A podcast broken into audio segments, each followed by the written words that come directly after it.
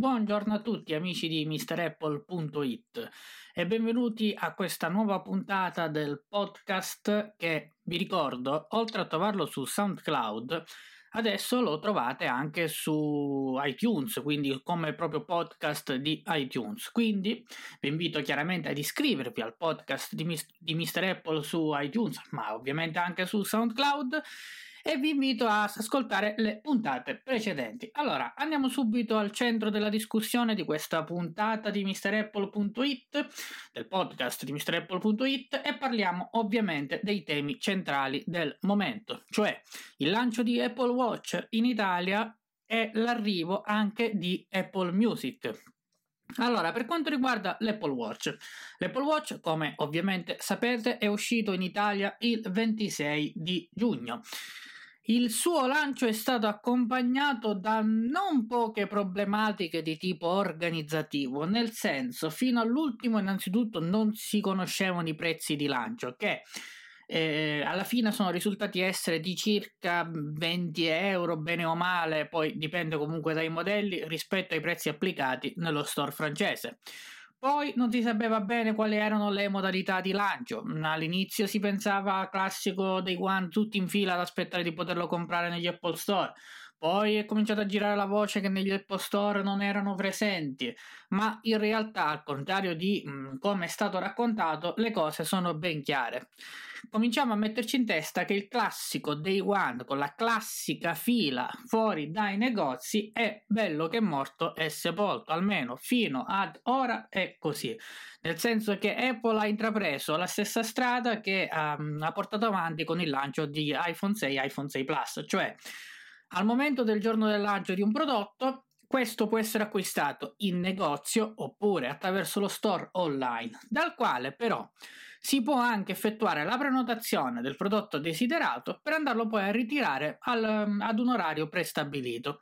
Quindi materialmente andarsi a fare la fila fuori dai negozi, quando, questo, il, quando il prodotto può essere comprato online, cioè può essere prenotato online con ritiro successivo in negozio, è una procedura diventata assolutamente inutile. A maggior ragione in considerazione del fatto che tendenzialmente se io sto a casa, come è avvenuto proprio per l'Apple Watch, sono le 7 del mattino, partono gli ordini online, io posso prenotare e da casa tranquillamente sono tra i primi quindi a potermi selezionare la prenotazione per il ritiro in negozio. Chi è in negozio e sta facendo la classica fila fa la stessa cosa materialmente che io faccio a casa, non dal computer, ma lì, stando in fila con i dipendenti che si prendono le prenotazioni. Una procedura che chiaramente è più lunga e porta al rischio di non trovare poi alla fine il prodotto di propria preferenza. Quindi, quello che penso io è che comunque alla fine con questo tipo di eh, diciamo abitudine del classico day one fatto fuori con la nottata per quanto le ho fatte tantissimo anch'io. È un'esperienza assolutamente indimenticabile, divertentissima, nessuno la rinnega, però è un'esperienza purtroppo che oramai come abitudine è finita. Comunque, dicevo, quindi lancio avvenuto il 26, le persone sono potute andare all'Apple Store a comprarlo e alla fine, anche con l'uscita in Italia, è avvenuto quello che bene o male è avvenuto all'estero, come dico proprio considerazione del prodotto stesso, cioè c'è chi, per, propri, le, per le proprie abitudini d'uso con l'iPhone, lo ritiene un prodotto indispensabile e non ne può fare a meno, come il sottoscritto, che per come sono abituato ad usare l'iPhone, usare l'Apple Watch mi ha semplificato molto tutte le varie abitudini quotidiane, e, c- e c'è invece chi, per come utilizza l'iPhone, l'Apple Watch è un prodotto sostanzialmente ancora eccessivamente acerbo, quindi da sconsigliare. Non c'è una via di mezzo per quanto riguarda l'Apple Watch. O per le tue abitudini lo ami, oppure no. Quindi questo diciamo è il sentimento comune che c'è tra ehm, le persone per quanto riguarda appunto questo nuovo prodotto. Io personalmente ve l'ho detto, il prodotto a me torna essenzialmente molto utile. Eh, lo uso per moltissime um, attività quotidiane, tipo segnare la spesa, le varie spese diciamo che faccio, usarlo per la lista della spesa quando vado al supermercato e via discorrendo tra promemoria, notifiche e via dicendo. Insomma, c'è chi, ripeto, lo adora, chi lo ama, chi lo ritiene indispensabile e chi invece è eccessivamente acerbo ancora. Ed è giusto così alla fine. Un prodotto non, è, non deve essere bello o brutto per forza, ma deve essere ottimale o meno a seconda delle proprie esigenze. Bene, eh, altro mh, discorso diciamo importante ovviamente riguarda Apple Music. Apple Music è uscito anche qui in Italia e comunque così come in Italia in 100 altri paesi in tutto il mondo. Allora, ovviamente tutti a fare subito i tre mesi di abbonamento gratuito. Io essenzialmente um, sì, mi sono iscritto e lo trovo um, un servizio ben fatto. Ho provato anche Spotify, nonostante non l'avessi provato molto in passato, però devo dire che eh, preferisco molto di più Apple Music. Per quale motivo?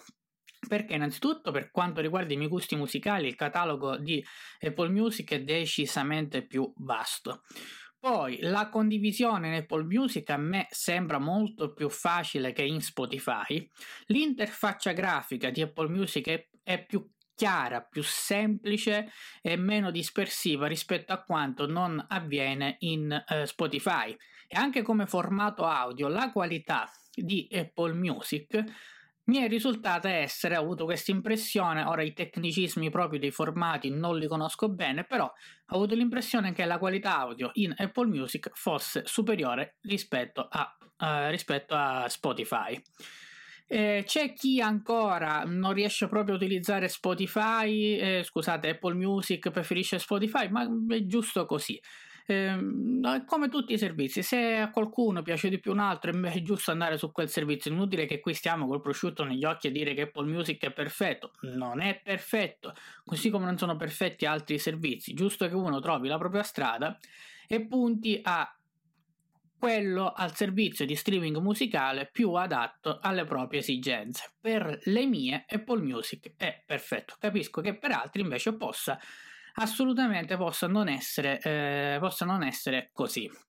Oh, bene, quali altri news abbiamo di cui parlare? Allora, mh, mm, innanzitutto eh, sono cominciate a trapelare moltissime informazioni sull'iPhone uh, 6S e chiaramente 6S Plus sono cominciate a uscire le foto della scocca e della scheda logica interna. Chiaramente esteticamente non cambierà assolutamente nulla. Il prodotto essenzialmente sarà uguale da un punto di vista estetico, come tutte le serie S. Per quanto riguarda invece le migliorie interne, abbiamo, mh, mm, si parla di processore chiaramente migliorato, un chip eh, per quanto riguarda l'LTE, quindi che sia decisamente più performante rispetto al passato, garantendo un minor consumo anche di batteria, scheda logica caratterizzata da una minor presenza di chip e componenti varie che saranno più efficienti, aument- aumentando quindi la lunghezza, della, cioè la durata della batteria e riducendo le stesse dimensioni della scheda logica, il che garantisce anche più spazio per la batteria.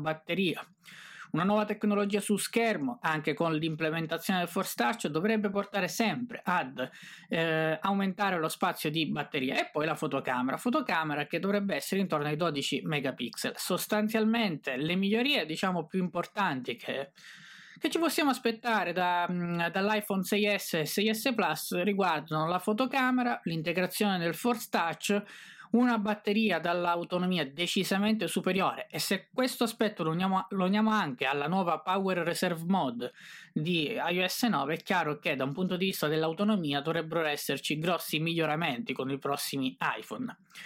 E quindi tendenzialmente diciamo che come serie S dovrebbe essere forse una delle migliori mai fatte da Apple se queste premesse verranno chiaramente mantenute. Ma vi ricordo che chiaramente stiamo parlando sempre di, eh, alla, fine di, mm, alla fine stiamo parlando comunque di rumors, quindi comunque finché Apple non mette la parola definitiva presentando il dispositivo, ricordate che tutto quello che leggete su probabili componenti e rumors vari sugli iPhone, così come gli altri prodotti non ancora presentati, rimangono sempre da considerarsi non confermate fino a prova contraria seppur chiaramente possiamo dare degli indici di probabilità. Bene, io direi che con questo podcast è tutto. Io vi ringrazio per avermi sentito. Se vi è piaciuta questa puntata, mh, mm, potete condividerla chiaramente, metterla un mi piace. Vi ricordo di seguirmi su www.mrapple.it e su tutti i relativi canali social. Io vi ringrazio per avermi seguito, quindi qui da Marco Murgia per MrApple.it è tutto e ci vediamo tra due settimane con la prossima puntata del podcast. Ciao a tutti!